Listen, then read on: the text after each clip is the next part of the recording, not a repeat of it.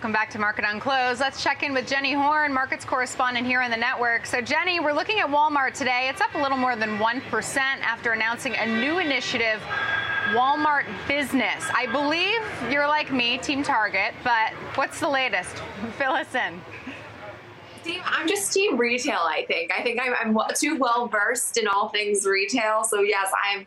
I am Team Target, Team Amazon, maybe even now Team Walmart with this initiative to help out small businesses and nonprofit. But some are seeing this as the latest advancement for Walmart to take on Amazon, as they did announce this e-commerce site with customer experience designed to then empower some of their smaller customers. Their focus is really to remove the complexity in purchasing, lower costs, and give customers more opportunity to serve themselves as well as their communities. They really highlighted their proximity within 10 miles of 90% of the US population, which is something that's truly amazing, but saying that Walmart Business offers an assortment of more than 100,000 items, categorization and navigation tailored to the busy organizational shoppers. They also offer a simplified restocking method by grouping various items together in a way that does make sense per whatever organization you belong to, as well as whatever you are interested in.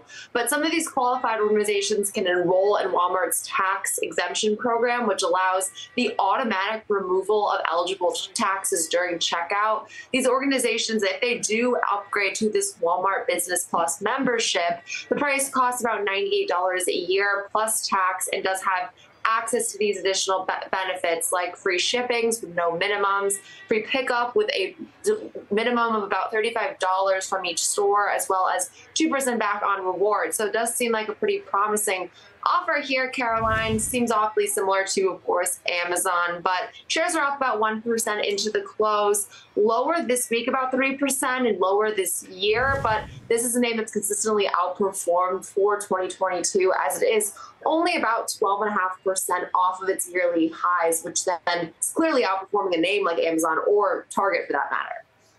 So, Jenny, I'm trying to figure this out. So, it's for small and medium sized businesses to make their lives easier, but why would they buy on Walmart Business versus Amazon? Is there a clear differentiation?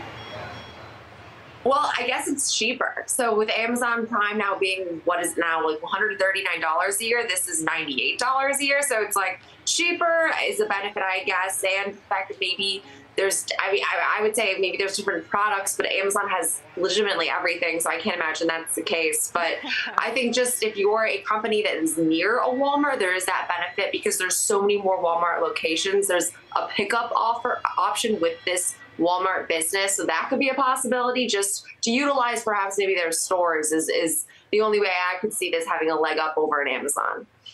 Yeah, that makes sense. Gosh, remember when Amazon used to only be $98 or $99? Those were the days. All right, Jenny Horn, thanks so much.